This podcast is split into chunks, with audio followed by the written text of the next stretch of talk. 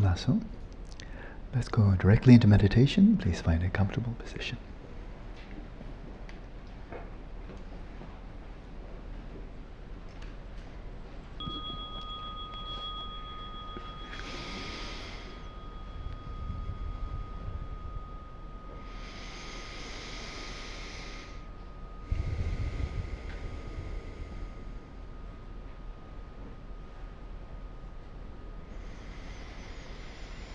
with the underlying motivation of bodhicitta, and expli- explicitly as an expression of loving kindness for yourself.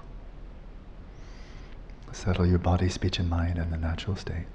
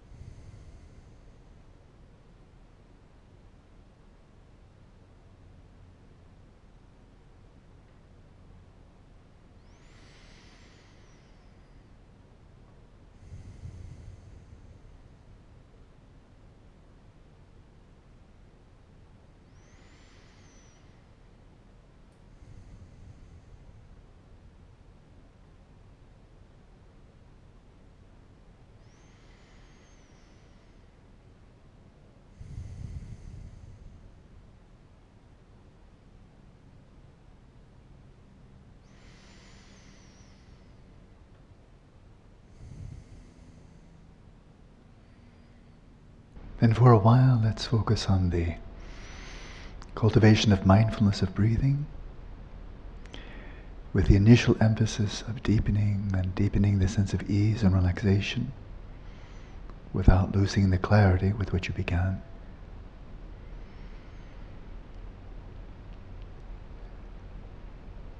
And then from there, gently introduce the element of stillness or stability and with or without counting, give a bit of effort to sustaining the continuity, the flow of your attention without distraction, but without losing the sense of ease and looseness that you cultivated at the beginning.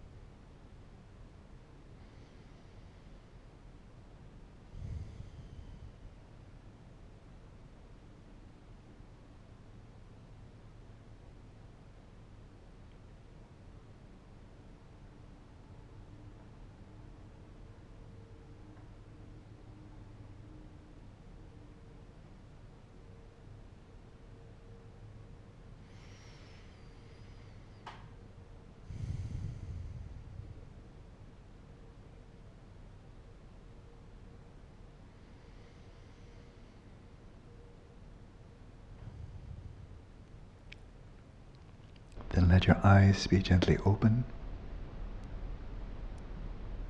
with no strain, no tightness, no discomfort around the eyes or with the eyes themselves. Totally relaxed, blinking whenever you feel like it.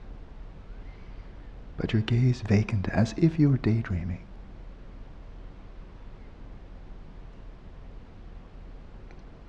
But let's not daydream. Let the awareness remain still. And direct the light of awareness to one out of six domains of experience, of course, the, the mental domain.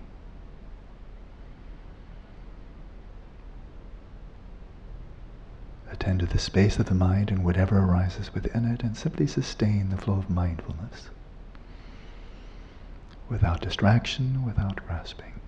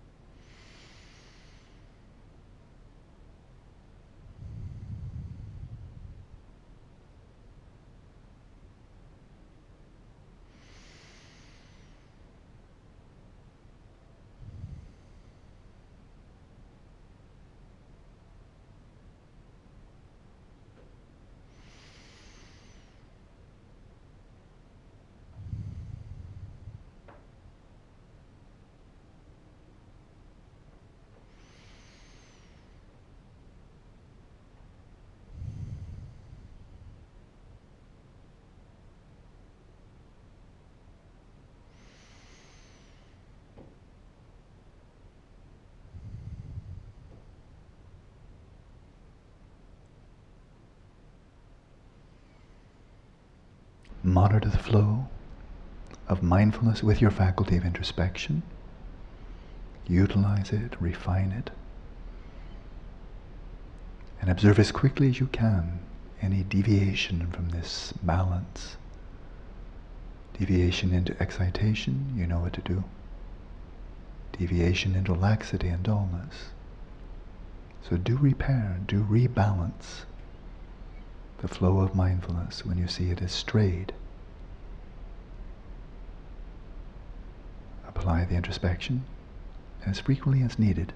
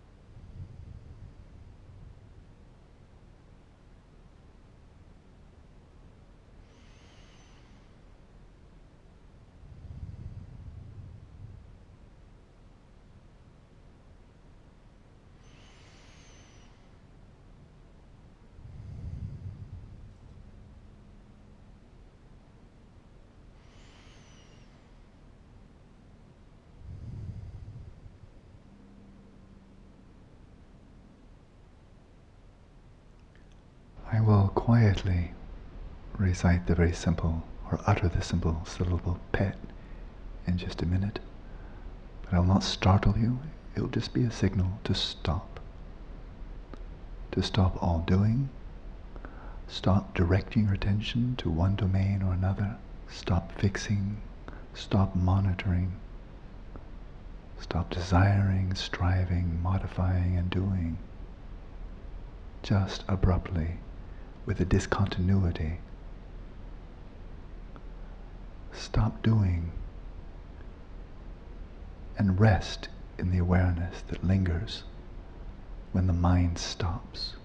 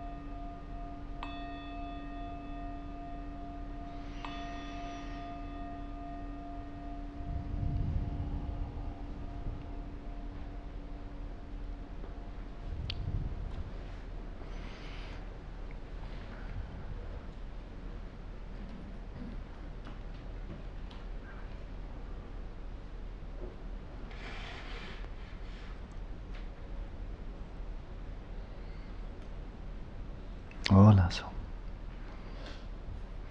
So, just for a very brief time, let's step back from this chapter and see what he's doing.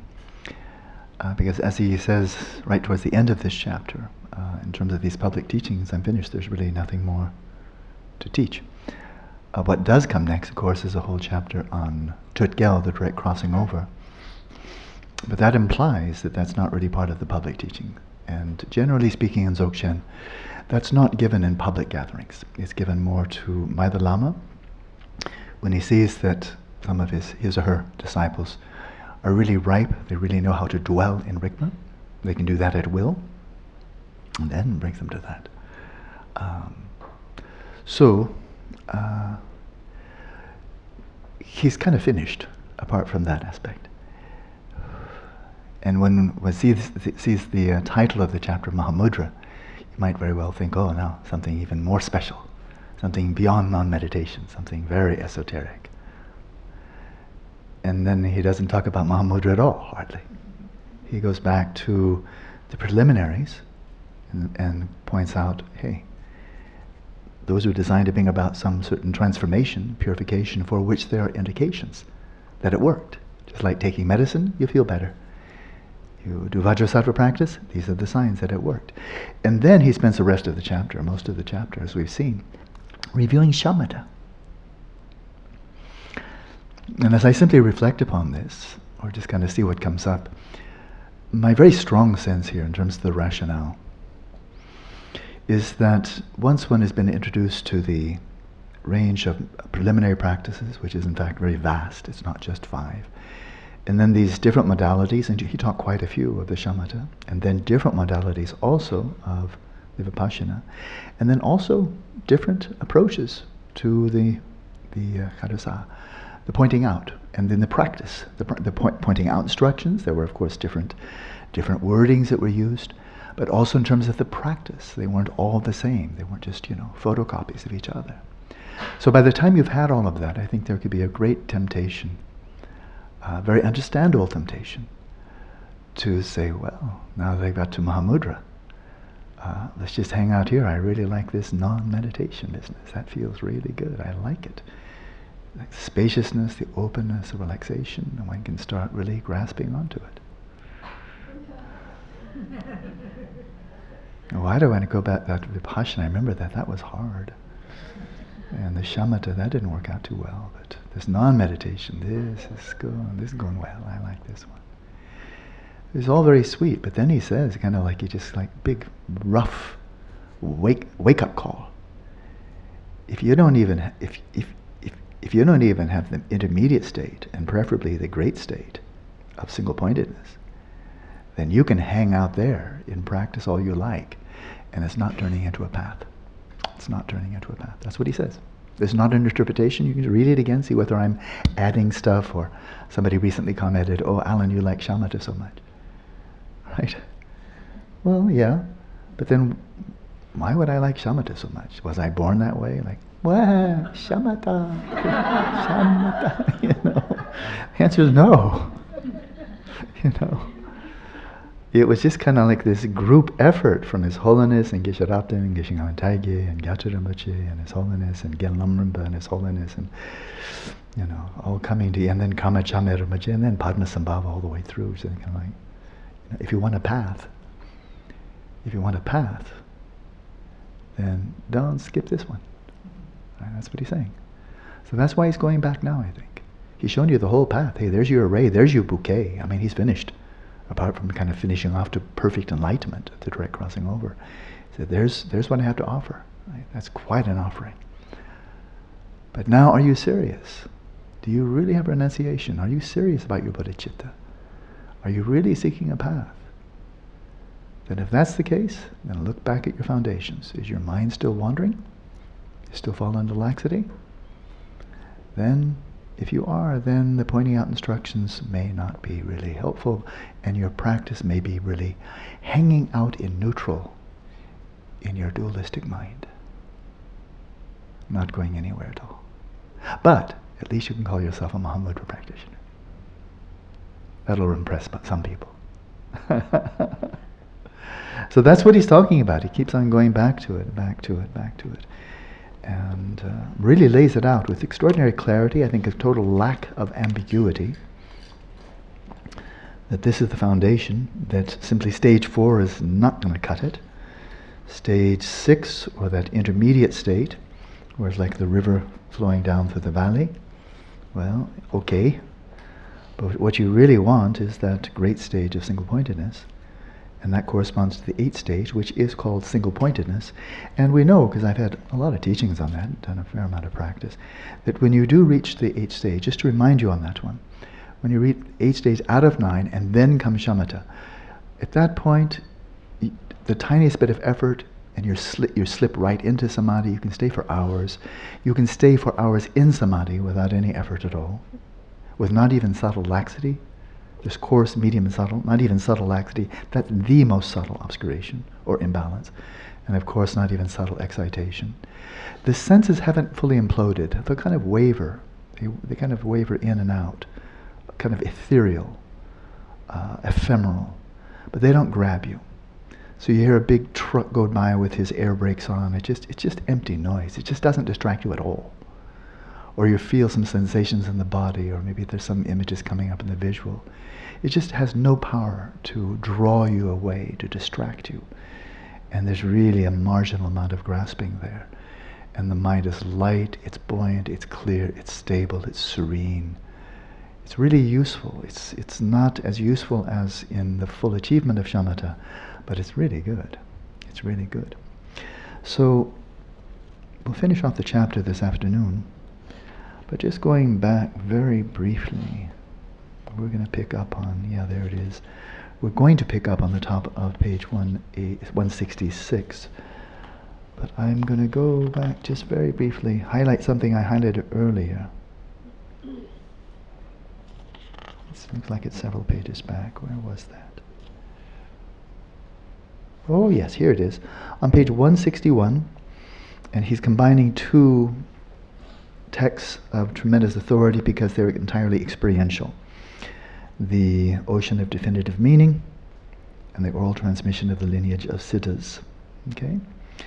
So it doesn't really, within Tibetan Buddhism, the Mahamudra tradition, within Tibetan Buddhism, I don't know that there's really anything more definitive, more authoritative, because it's coming from such profound experience.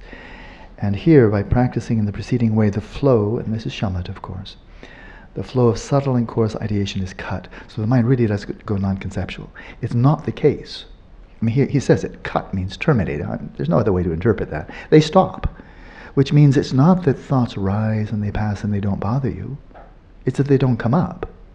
Right? It's silent, really silent. That's why it means cut. Oh yeah. And you remain serenely in a non-conceptual state. So that's unequivocal. Now, another unequivocal point you have no sense of bodily well being. You may have that prior to that point, physical bliss and all kinds of stuff, but when you get to this state, you don't. You don't even have a sense of the presence of your body. You feel totally unincorporated, disembodied, disembodied spirit, as if you were deep asleep, but radiantly clear. In deep dreamless sleep and radiantly clear. Not like ordinary lucid dreamless sleep, where you bring to that probably a degree of clarity or vividness comparable to what you have in the waking state. Because a number of people have not made great progress in shamatha, but they're very gifted for lucid dreaming and, and lucid dreamless sleep. You know, they're good gift. That's a wonderful gift. But since they've not gone through, frankly, the hard work of developing this, or developing or unveiling as you like, stability, the vividness, overcoming coarse, medium, subtle excitation, coarse, medium, subtle laxity. They've not done that work. They just go right into the substrate in a lucid, dreamless sleep. That's good. But the degree of vividness is not going to be even comparable to the degree of vividness you have here at stage eight. Because here there's not even subtle laxity. Right? So it's going to be brilliant. So you do not feel either the exhalation or the inhalation of the breath or its cessation. So, in other words, totally disengaged from your body. And you can easily imagine. I mean, this doesn't take any real imagination at all. If you have no sense of your body, which is so intimate, so up close, right? Then you clearly don't have any, any awareness of the of, of sound, of sight, of smells, of taste. Because this is the one that grabs us. Even in a sensory deprivation tank, right? Maybe no smells, no sounds, no tastes, and so forth, but you still have that tactile sensation. That's, that one's difficult to disengage from. Well, it happens in deep sleep, it happens at death, and it happens here. And then the mind becomes, here we are, classic. The mind becomes becomes blissful, luminous, and non-conceptual. Okay. Now that's why you're in meditative equipoise. Now if you look at that description, and then you look at the description of what's it like once you've gone through all of the nine stages and beyond the ninth stage, you fully achieve shamatha, you achieve access to the first jhana, you cross the threshold from the desire realm into the form realm. What's that like? It's like that. And that is the description of that. And it's what Tsongkhapa pre- presents in his medium and his long, long, his, his great exposition of the stages of the path. There's just no difference at all. But if you look over to Buddhaghosa, there's no difference. And you look at Vasubandhu and Asanga, there's no difference. And if you go, go over to Pad, uh, Padmasambhava in the Vajra essence and so forth, there's no difference. So when you see, and these are widely different sources, I mean, 5th century India, Padmasambhava, Tsongkhapa, you know, and then here we have from Kachi, uh, yeah, so Kachi um, considerably later. They're all the same, well, they're all referring to the same thing. And he says also, this is common to non-Buddhist, to Bonpos and so forth and so on. But what's described right there is not simply the eighth state. It's not simply that single, the eighth state, where it's still like an ocean man move my waves. Beyond that is the ninth stage. It's even subtler and that's like Mount Meru, and beyond that is shamatha, access to the first jhana. And that's where this very radical and very robust, durable shift in your pranas takes place. That you really have a new base camp. So something real subtle but really physiological, physical takes place. And of course then the corresponding shift in the mind. And that becomes your new base camp, right? So that's the full achievement of shamatha not cutting corners, not stopping short, but going all the way. And I have on my computer, I didn't bring with me, but I saw it, I've read it a number of times, that I'm almost certain it was in, the, in this Ocean of Definitive Meaning. The author says, the great Karmapa says, if you can fully achieve shamatha, that's best. Right? How can one say anything? How can one refute that? It's best. But if you can't, well, this state is good. This, this will be sufficient. And that is the eighth stage. Six stage is close, but sixth stage is rocky. It's rocky. You'll recall that's when so many nyam come up. You really, you're not dredging the depths of samsara. That's later. This is dredging the depths of your own individual psyche, and for many of us, that'll keep us busy for a while, right? And so, quite a number of people who proceed, in a very diligent, sustained practice, get to six, and then wobble, wobble, wobble, fall back they think of something else to do. anything, anything but this, right? So it takes some real encouragement, some real support to get through that one into the seventh. Seventh's getting pretty smooth. Get to eight, it's really smooth. Uh, but I just wanted to highlight this. This is a very clear description of full shamatha, the, the full deal, right? So, but now we go and pick up on the rest, the rest of the text, and we're just going to pick up on the bottom of page 165. I'm re- rereading again, and this this is from Karma Chagme, okay, the larger font you can see. So, the custom of not being introduced to insight until the superior state of single pointedness has arisen the superior state would be the eighth state, or better, because clearly the full achievement of shamatha is better than that. Uh, is the Kadam Lamrim tradition, tracing back to Atisha. So this is the Sutrayana approach. And Atisha was tremendously strong in all, all aspects of Buddhism. But in his Lamp for the Path to Enlightenment, in his seven point mind training, in the Kadampa lineage, uh, then they're, they're very strongly emphasizing the Sutrayana as a basis. So this is the this is the approach of the of the Kadam Lamrim tradition, which follows the Sutra tradition. Okay, but now we turn the page. This is not the tradition of Mahamudra Nati Yoga or Mahamudra and Dzogchen. Now he is making something of a generalization here, but he certainly speaks with great authority. And so this is not the tradition of Mahamudra and Dzogchen. And so now he cites another classic, the, the precepts of the four contemplations, So 20 years ago or so, when I translated this, the text, I translated the four yogas as the four contemplations. Um, but you may as well go back to yoga, you know, because that's what it is. Just that you don't think it's some asana or something, right? And so uh, the precepts of the four contemplations, again, another classic text, which is a special teaching on meditative practice taught by the incomparable Takpo, Lhaje, Gampopa. So again, he's citing a tremendous authority, great adept. This accords with the position of Jigten Sumgön, one of the Karmapas, Zhang Rinpoche, Gyare, as well as the experience of Yangonpa. So he just cited some of the stellar Mahamudra adepts in the history of Tibet. Okay, so now he's going to show something distinctive about the relationship between shamatha and the actual practice of uh, the Mahamudra and Dzogchen, according to this Mahamudra tradition. Among the four yogas, I'm just going to go back to the Sanskrit. It's easier, frankly. Otherwise, you're wondering, oh, contemplation, what's that? What's that? It's the four yogas, starting with the yoga, yoga of single pointedness, which we've looked at. Among the four yogas, following the state in which the dispersion of ideation is uninterrupted. Now, my English there is not all that clear, but the meaning turns out to be very clear. And that is the dispersion. They've dispersed, they're gone.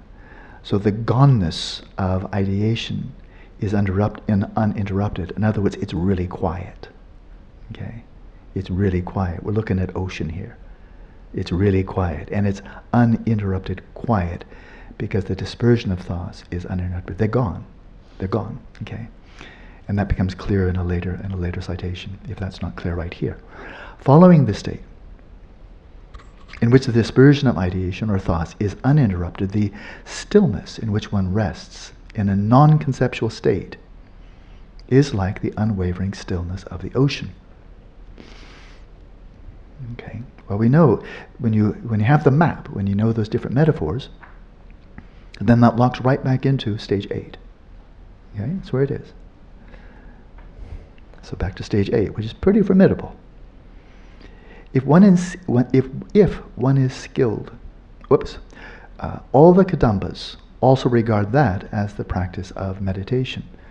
Have you achieved a very how do you say laudable useful, productive, transformative, meditative state if you've achieved that eighth stage for which the metaphor is oh, the unwavering stillness of the ocean. And they all agree, sure. They all agree. If you wanted to go into state regeneration practice, for example, and you had that degree of samadhi, but you've not achieved shamatha, but you had that kind of samadhi, and then you wanted to go into Vajrayogini or Yamantaka or Lakeborn Vajra, oh, you'd be terrific. You'd really, really get the job done. And then you could just finish it off. Finish off your shamatha.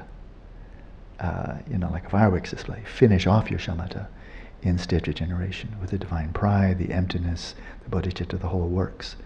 That would be quite majestic. Okay? Very suitable.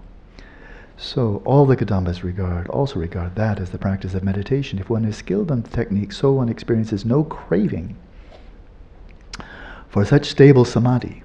Then that's a big one. Because you can imagine if you have attachment to ordinary stuff. I've said this already, but imagine if you have attachment to ordinary stuff in the desire realm, and it's hard to kick. Just imagine how hard this is going to be to kick. If you got to that eighth stage, or better, but eighth stage alone, where just any time you want to sit down, you basically have a tiny bit of effort, like again pushing a like pushing a, a, a toboggan down a toboggan chute. You so boop, and then and then it's gone. Imagine you could do that. Would you be attached to that? Probably. Well, you have to overcome that because as long as you're attached to the functioning of your mind, then you'll not be able to break through. Right?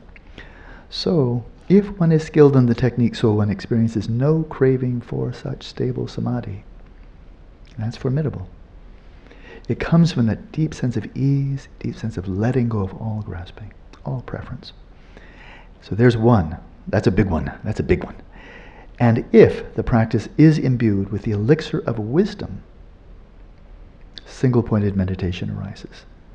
So now this now is in the context of Mahamudra. This is not just the shamatha map which is for people, for Shravakas, for Pratyeka Buddhas, Bodhisattvas, Sutrayana, and so forth. Now, this is now within the Mahamudra map, right? Within this map, single pointed meditation, clearly corresponding to the first of the four yogas. But you see, he's using his words so carefully. These great masters do. If your practice, number one, you've, got, you've achieved a really superb level of samadhi, and appearance is still arising, but they just, they don't harm you in any way. They don't perturb. They don't afflict in any way. Nothing is afflicting you. Your mind isn't afflicting you. Surrounding appearances are not afflicting you. Serene, joyful, blissful, clear. Oh. And if you can experience all of that and release the grasping, and in addition, you imbue it with, with the elixir, it's a lovely phrase, imbue it with the elixir of wisdom. It's an alchemical, alchemical metaphor, to transmute it. Instead of it simply being a mundane samadhi, you know, very up in the upper reaches of the desire realm, which is what the eighth stage is.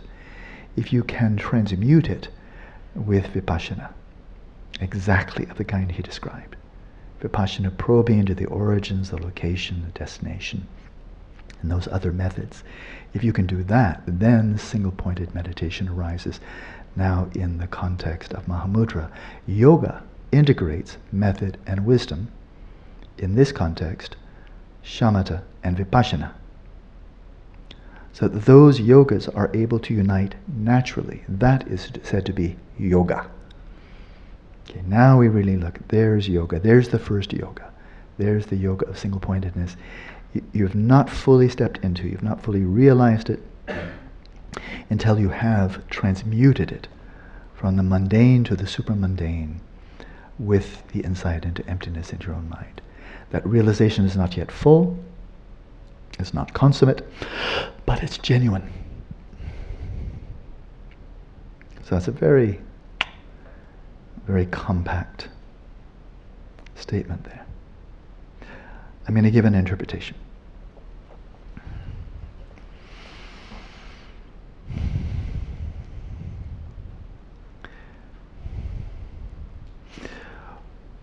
One can develop shamatha using different, many different methods, clearly, starting with something really coarse like a stone or a stick. Uh, but you may, after some time, you really need to outgrow that. If you just really get stable on looking at something, it's going to take you very far. So then you shift, you know, as he did. Padmasambhava lays out a whole sequence, going from coarse to subtle in natural liberation. And then Karma Chagme does the same thing, from coarse to subtle. And they're inviting you, explore these, test them out, you know, and generally move from coarse to subtle. It's the natural thing to do. And so you may, you may achieve shamatha using a Buddha image, for example, classic technique taught in all schools of Tibetan Buddhism. You may achieve shamatha there. And then once you've achieved it, you release the image, and your mind just then settles effortlessly in the substrate consciousness. You may achieve shamatha by way of settling the mind, that being your object, attending, attending to the space of the mind and the events arising within it. You may achieve shamatha in a manner of speaking, taking the fruition as the path, and just resting in awareness with no referent outside of awareness, and achieve shamatha that way. Right? Now, it's widely known, though, and this is in the Sutrayana, uh, there are gifted people out there. Wombo numbo. Gifted people, they come with a lot of leto, that karmic momentum from the past. You know. And so Tsongkhapa himself, who tends to be very, very strict, very sequential, very, very much of a lam rim, you know, he himself says, can't remember where, but I'm sure he says it, because uh, it's true, uh, that for the very gifted, they may, from beginning, go right into vipassana, into vipassana on the nature of emptiness. And if they're very sharp, very gifted, doing that without much shamatha at all, they may really gain some experience and then realization of emptiness, and emptiness can be their object of shamatha which means they're simultaneously deepening the realization of emptiness and they're using emptiness as their object of shamatha. So the method itself is a union of shamatha vipassana. And they fully achieve shamatha. They go through the nine stages and they have all those signs taking place. But this is, um, how do you say, shamatha extraordinaire. Because the object, the method, the quality of the stillness, the overcoming of laxity, excitation, that's the same. But what you're attending to unlike simply attending to a Buddha image, which has a lot of, you know, blessings to it, or attending to the substrate, well, that's fine, but it's ethically neutral. You actually have achieved shamatha on vipassana. Well, that's a big deal. Right? So that is possible. You've heard that, haven't you, Glenn? Yeah. So it's common, common knowledge. And it's not just Gelugpa. I'm just mentioning because Tsongkhapa tends to be really very tough, tough-minded. Because he recognized back in the 14th, early 15th century, so many people skipping, skipping, skipping, and then having sex and thinking it's, you know, it's, it's yab yum, and having drinking and thinking, oh, I'm practicing crazy wisdom. You know, this kind of rubbish has been going on a long time. And Tsongkhapa came in and really cleaned up the Vinaya a lot, which is good. The 13th Dalai Lama did the same thing. Really said, hey, if you're a monk, be a monk. Don't screw around. And if you think you have the ability to go be, be a monk and you know engage in consort practice, show it. As my Lama Gyatrul Rinpoche said, put up or shut up. That's Tsongkhapa. That's the 13th Dalai Lama. You know. So I respect that. I have only respect for that, right? But even as, a, as, as tough-minded, a great scholar, prodigious scholar, as well as an accomplished yogi, as Tsongkhapa says, yeah, this too is possible. You just go right to Vipassana and achieve shamatha by way of that. Right?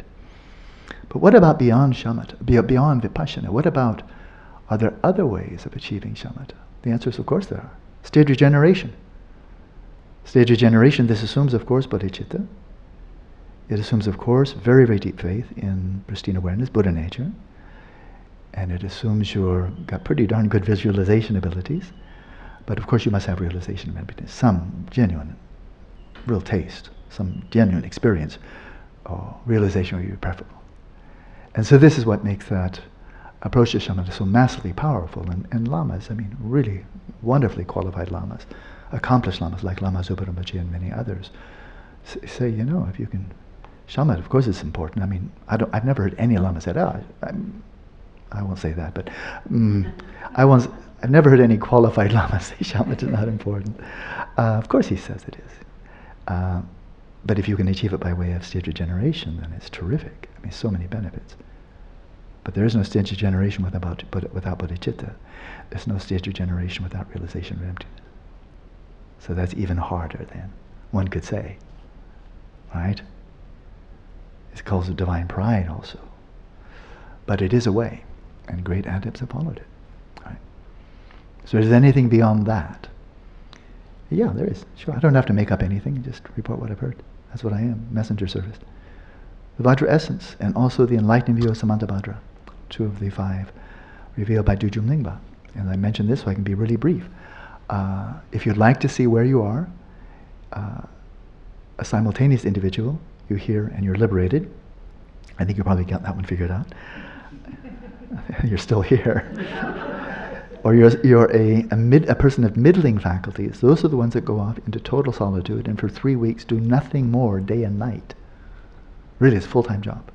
You go off into solitude, you practice Guru Yoga, you make supplications of the Guru, you take the four empowerments on your own, and then just day and night, you merge your mind with space and you don't do anything else. And you'll either get really bored, scattered, agitated, anxious, let me out of here, or you'll you may be mediocre, kind of like it was kind of cool, or you'll realize Rigpa. And you may realize Rigpa and simultaneously achieve shamatha in your realization of Rigpa. In which case, go directly to Tögal, direct crossing over. Welcome to you.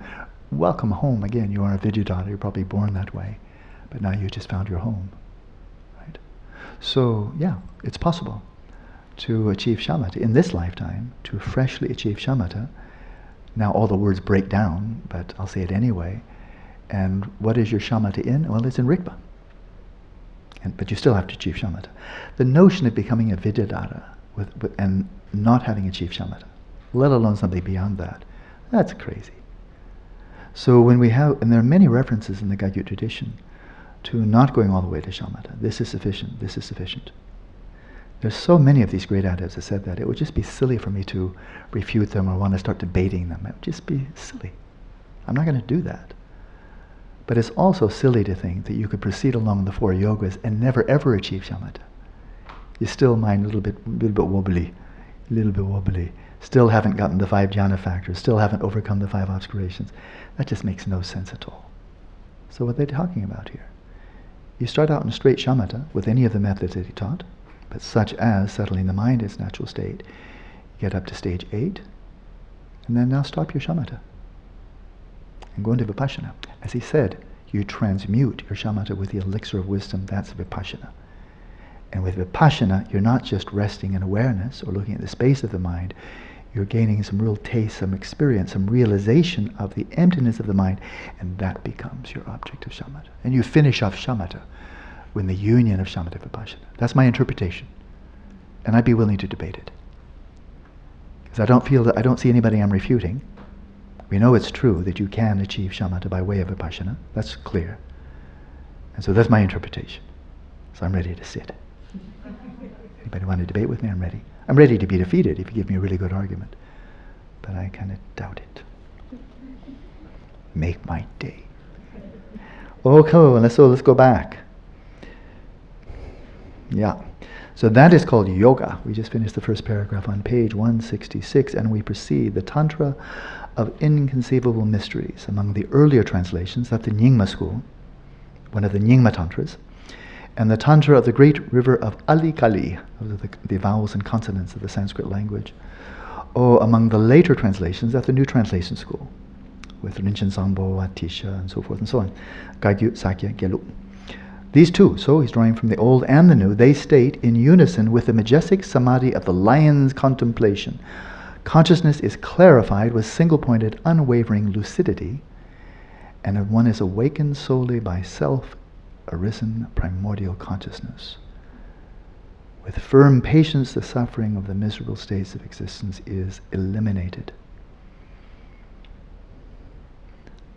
So he's again suggesting first the samadhi, single pointed, unwavering, lucid, with that first, and then you open the doorway for the emergence of, the manifestation of this self emergent primordial consciousness.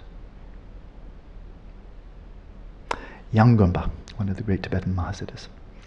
First, there is the single pointed yoga of remaining in one state, and the samadhi of remaining there is shamatha alone.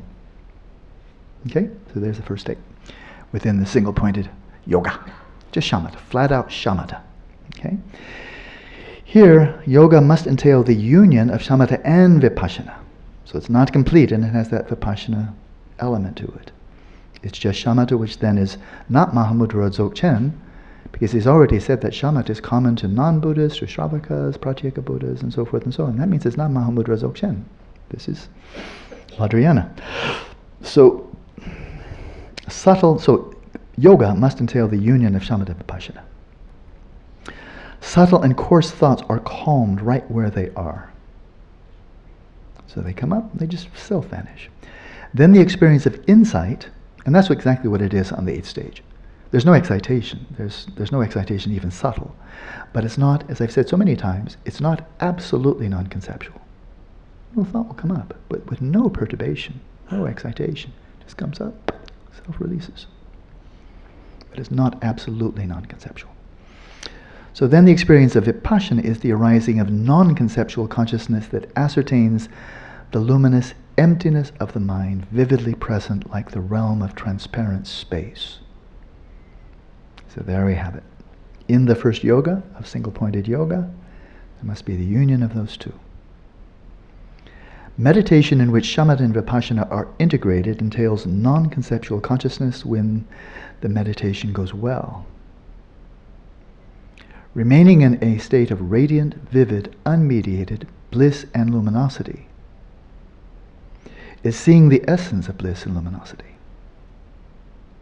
Day cell, day cell, day cell, bliss and luminosity, great big combo. Yeah, the essence of the two. Sometimes this may not happen when you meditate, and sometimes it may happen even when you're not meditating. So it comes and goes. This is this is very characteristic of the first yoga. That it comes and goes. It's not stable, and the tendency to reify, especially when you're off the cushion, is still quite strong. It's, like, it's a hard habit to kick. This is due to not gaining mastery of samadhi. just as a novice craftsman may be negligent due to having little concentration. So he's showing the wobbliness, the unreliability, the kind of the coming and going of this union of shamatha vipassana. Well, it's because you have not fully supported it or sufficiently with the shamatha on emptiness. The shamatha on emptiness? That's much more subtle than simply shamatha in the substrate, shamatha in substrate consciousness, let alone shamatha on a Buddha image. Much more subtle is emptiness. So Mahamudra meditation begins from this point. So up to that point, that's in common with the Sutrayana practice, shamatha vipassana. It's shamatha and vipassana on the nature of emptiness. But when you've, when you've made the mind hyper sane, extraordinarily balanced, healthy, robust, serviceable with your practice of shamatha, and then you illuminate it with vipassana, so you really have fathomed the empty nature of the mind, which then, this kind of a domino effect, that ripple effect, if your mind is empty, then it seems to follow quite rapidly that all objects of the mind must also be empty.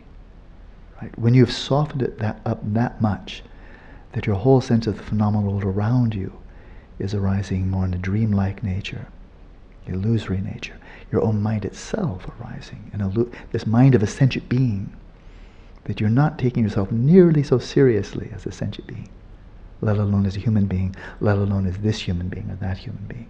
All that soft. You see more like this is a, this is a, this is a way of naming. This is conceptualization. It's just a way of talking. Then you're really ready. Now you're ready for Mahamudra. Mahamudra meditation begins from this point. This is to be introduced. Now here's the pointing out instructions. Right? So he just covered the shamatha. He just gave you a recap of the shamatha chapter, a recap of the vipassana chapter, and now he's saying, and then there's that introduction chapter, that's the pointing out instructions. This is to be introduced by an experienced Lama. And at this point, it is said that the meditative state arises. Now we go into Mahamudra meditative state. There's meditative state within context of shamatha, meditative state in context of vipassana, and now Mahamudra. The Tichen, or the great instruction states, so again, we have the small, medium, and the great stages of that first yoga. The small degree of single pointedness entails the cessation of manifest dispersing thoughts. So I said, where the phrasing wasn't so, quite so clear, the dispersion of ideation is uninterrupted. Well, now there's no mistake in this. Entails the cessation of manifest dispersing thoughts when the mind is placed in meditative equipoise without modification. Well, that's exactly, and that corresponds to stage eight. Because until stage eight, you still have to fix it. In stage seven, it doesn't take much effort, but you see the mind falling into a subtle laxity and you tweak it. The mind falls into subtle excitation and you tweak it, you modify it, you fix it. Because it's, you know, going off course. Stage eight, you don't need to do that anymore.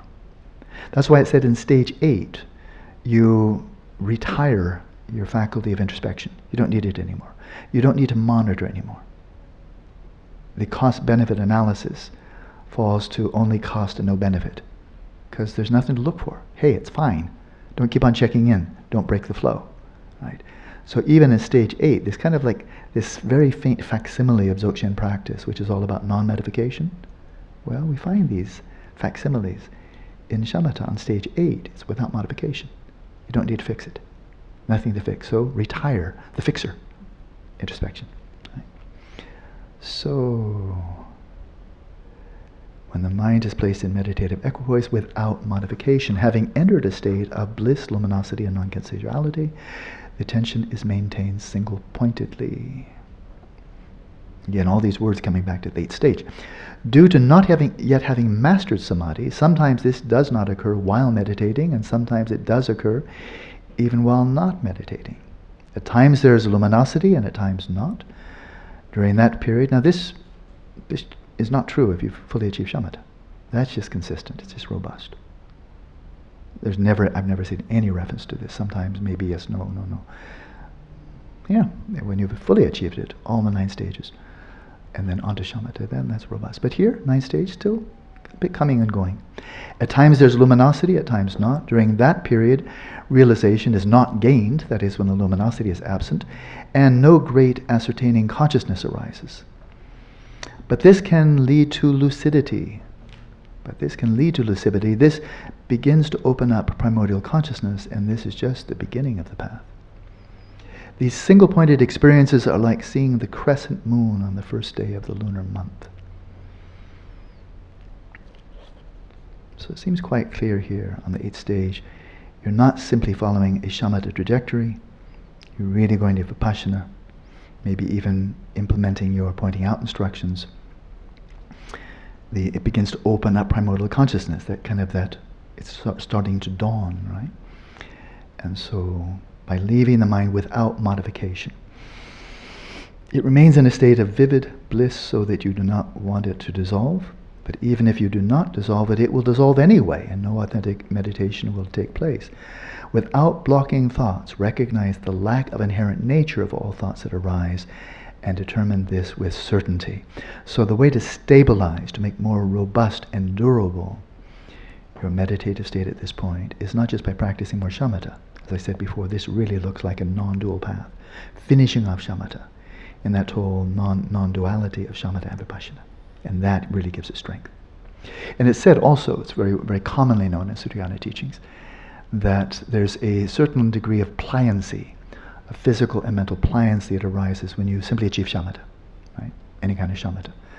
Uh, but when you when you achieve the union of shamatha vipassana, right? So hyper shamatha, then another whole order of magnitude, another whole dimension of pliancy of body and mind arises that far transcends that which is merely shamatha, mundane. So he's clearly bringing you quickly, but not prematurely.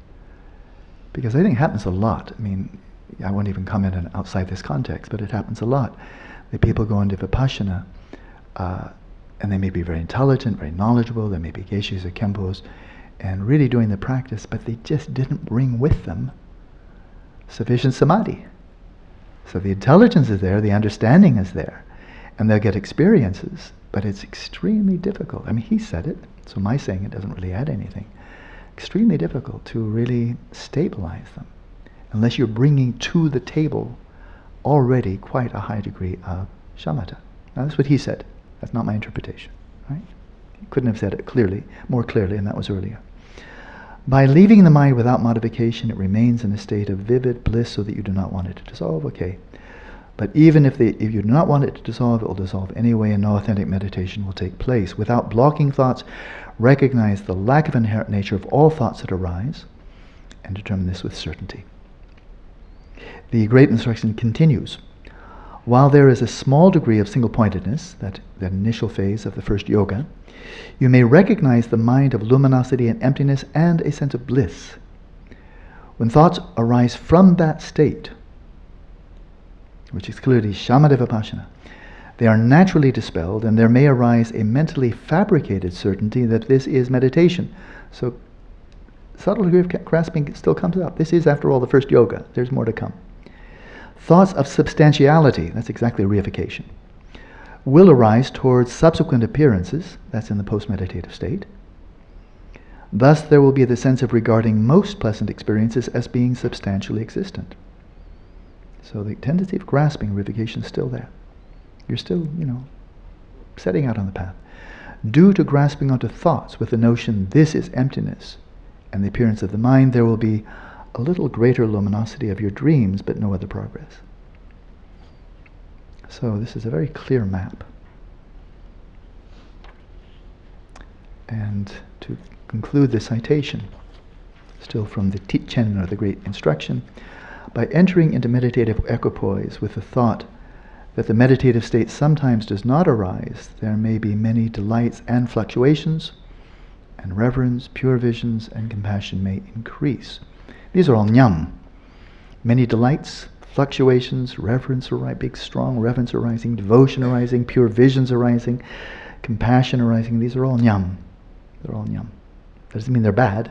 It just means they come and they go. And it's most important not to be grasping onto or reifying them. So, powerful statement.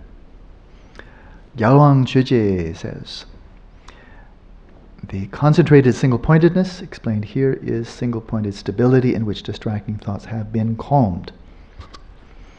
Again, that doesn't really occur until stage eight.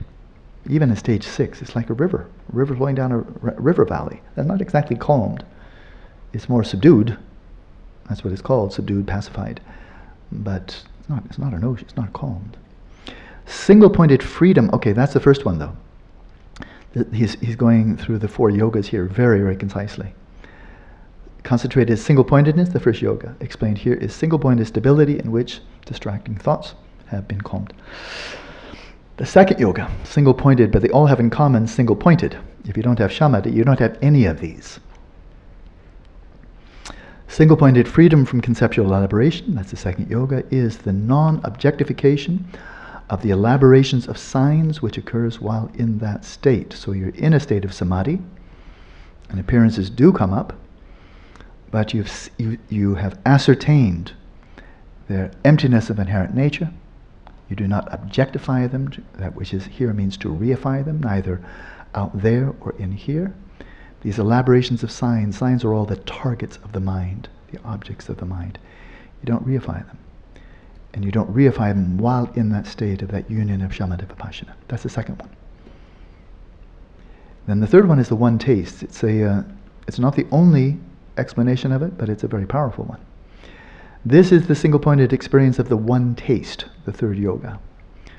With respect to the elements of non-conceptuality, bliss, and luminosity, the threefold sense of bliss, luminosity, and non-conceptuality are merged into one taste merge into one taste. Okay. So any kind of trace of grasping or reification of any of them now is definitely past tense. But I'll interpret this. One taste, rochik, one taste, this absolutely has to be. This is an interpretation, but I'll, again, I'll, de- I'll defend it if I were in the, the bathing courtyard. This has to be a very, very deep realization of Rigpa. Because it's not just the one taste of bliss, luminosity, and non-conceptuality. It's the one taste of samsara, and nirvana. Right? Oh. So they're very deep. This is very deep. This is very far along the path. This is the one taste. You're a Vidyadhara by now. And you have very profound realization of Rigpa.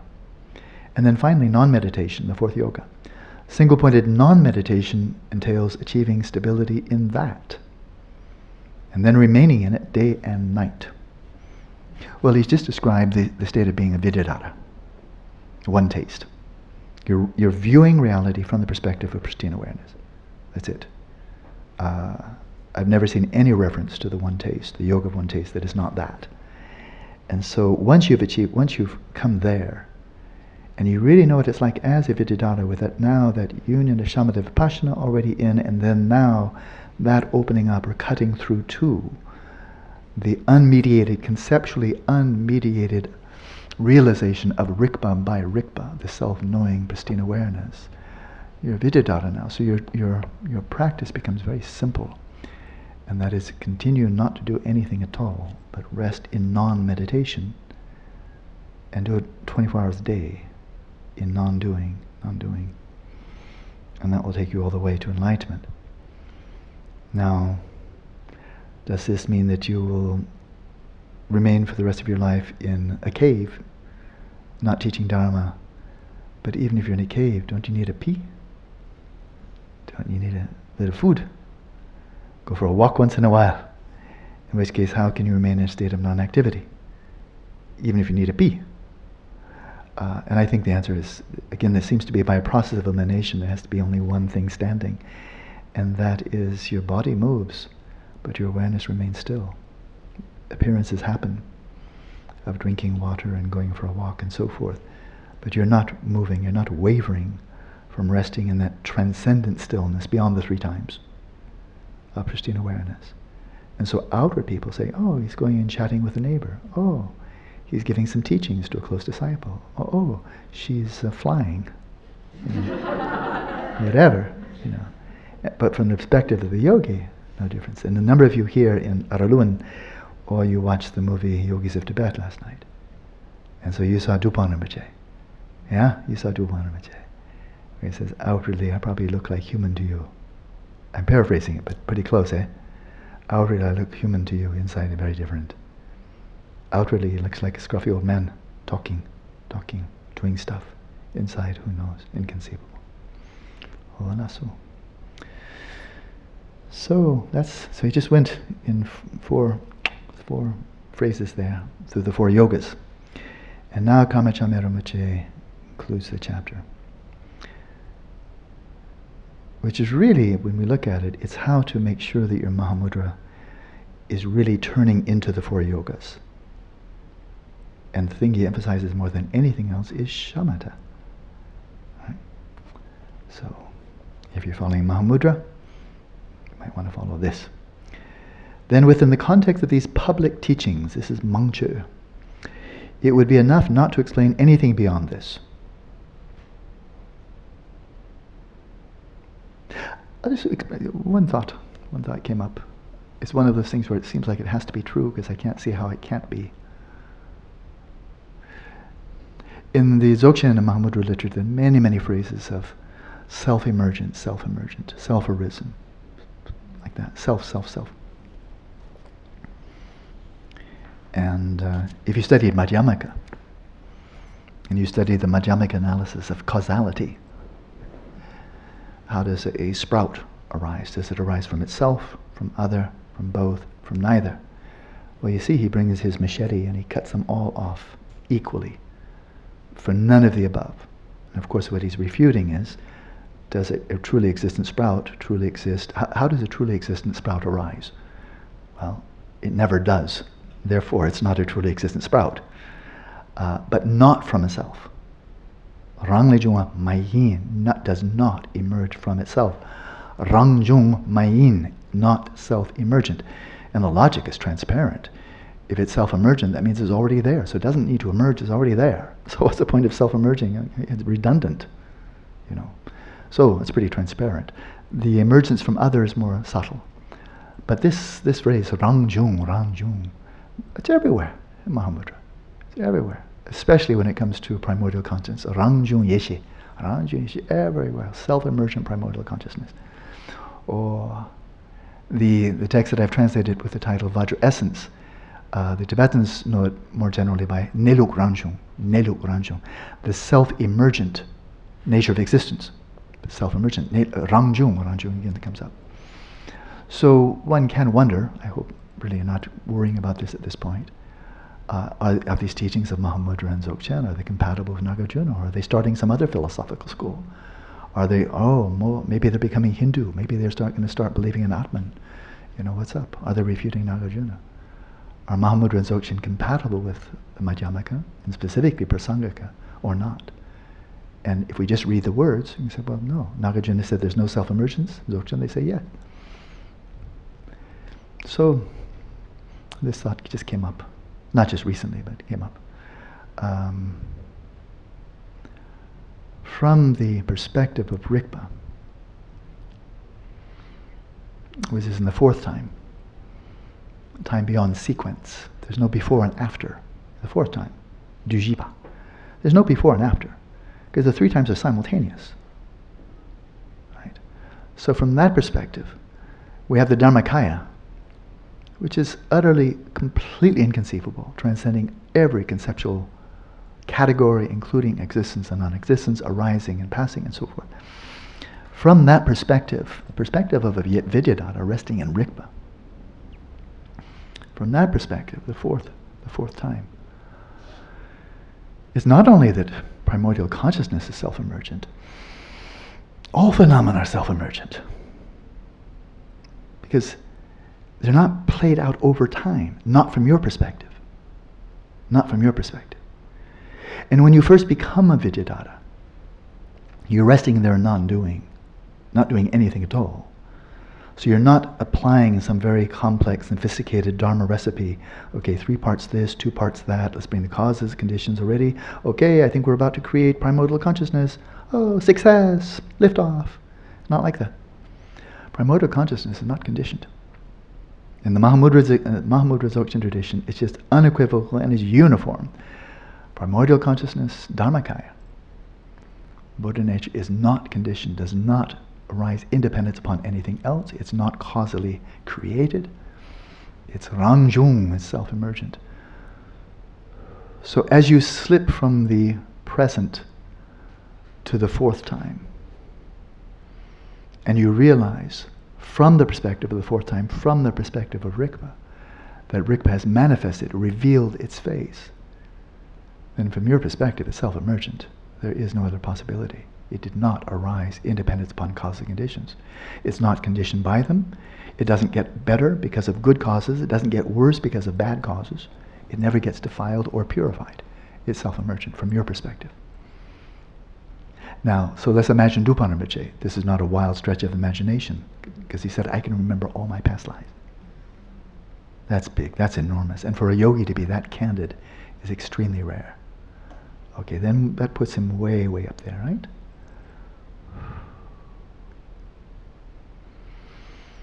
Am I just completely spaced out? I don't know what I'm talking about. So I have to get this read again. Oh yeah. So an ordinary person looking at a person like Rinpoche, and maybe you could ask him questions, maybe you could get a question and answer session, and said, uh, tell me, did in this lifetime, did, was there a time when you first realized Rigpa? He, he's so candid, he might answer that question, who knows? You know? So tell me, Rinpoche, when in this lifetime, under your 60 years or so of training, uh, when did you first realize Rigpa?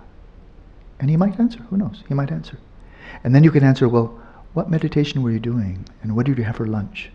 And what kind of meditation cushion were you sitting on? And what was happening in that time? And he could, tell you, oh, I had this for lunch, and I was sitting there, and this was my cushion, and as he's laughing his head off, uh, and say, oh, now I understand, now I understand. Uh, and what did you do before that point? Oh, and he'd probably say something like, well, I did my preliminary practices, I did some shamatha, vipassana, probably did some six yogas of Naropa. I said, ah, and then you realize Rigpa. Okay, good. I've now got the formula. Now I know what causes a person to realize Rigpa. Uh, it's really good to be a monk. That really gives you a lot of a, a heart, a strong core. And you did the preliminaries, so that contributed to it. You did shamatha, vipassana, you did six yogas, and all of these causing conditions, and then voila, so then you, and then independence upon all that practice, you realize Rigpa. And that would be sensible. Because he did do all those practices, and after all, it did contribute to his, you know, realization, in all likelihood, right? From your perspective. Because you're working from past, present to future. You're looking in a, in a matrix where causes give rise to effects. From his perspective, self-emergent. From the perspective of Rigpa, every manifestation of Sambhogakaya and Nirmanakaya is self-emergent. From the perspective of a sentient being, you purify your mind, you purify your mind, you purify your mind, you become an Arya Bodhisattva. And then you can see the Sambhogakaya. Say, now the Sambhogakaya arose because I so purified my mind. Now it appears, from your perspective, cause and effect. From Dharmakaya perspective, no cause and effect. Spontaneous, self-emergent from timelessness manifesting in time. And that goes for every manifestation of Nirmanakaya. But then when we consider from perspective of pure vision, or, for, or, and that's still kind of fabricated, you're imagining, or from the perspective of pristine awareness, it's not only Buddha Shakyamuni or His Holiness or like this that the Nirmanakaya manifest, but all phenomena, right? All phenomena evenly. Tuje kunkyap, all pervasive compassion, all Nirmanakaya. So from perspective of Dharmakaya, then all phenomena are self-emergent. From a perspective of sentient beings, all phenomena arising independent upon causing conditions, all empty of inherent nature. So, you check. That was my hypothesis. If I'm wrong, then you have to debate me. Okay? We're almost finished, and it's dinner time. Ho ho. So he concludes. The, within the context of these public teachings, it would be enough not to explain anything beyond this. In this tradition, in terms of this single pointedness, shamatha is most important. But not shamatha by itself. If shamatha is not integrated with vipassana, it is not included within the set of the four yogas. That's unequivocal. According to the general Kagyu tradition, including the Zurmang Kagyu, when one is introduced to this alone, this opens the way to further practices without differentiation. The six yogas and so, and so forth. So even though one knows the distinctions among them, one may not know how to articulate them, so it is difficult to make these differentiations. There are pitfalls within the context of shamatha, but once you have been introduced to vipassana, there are no pitfalls. You begin with single pointedness and then set out on the path of Mahamudra. Single pointedness, that's where you have the shamatha and vipassana on emptiness. And then, with freedom from conceptual elaboration, the one taste, no meditation, then you're really going. You're going for gold. You're going for pristine awareness, Mahamudra. So you may practice this yourself without giving up. And there will be no need for you to draw on anything else to enhance your practice. Reverence and supplications alone are enough. There is no need for questioning others or making any modifications.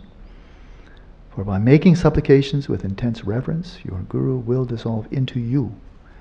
And by observing the mind, whatever thoughts arise, there will be no hindrances or pitfalls. There is no need to be introduced to that proceeding along the stages and paths due to exp- meditative experiences and realizations. Arising from the power of reverence is the Mahamudra of reverence that was bestowed upon Götsangpa by Dorje Pamo.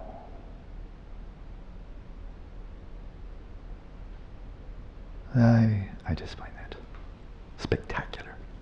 I have no other word for it. Spectacular. Emma, halechtua.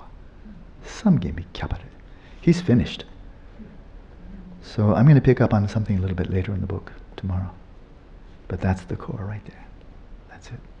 I don't think it gets better than that. Right there. Moana, so enjoy your dinner. See you later. And now, you might want to talk.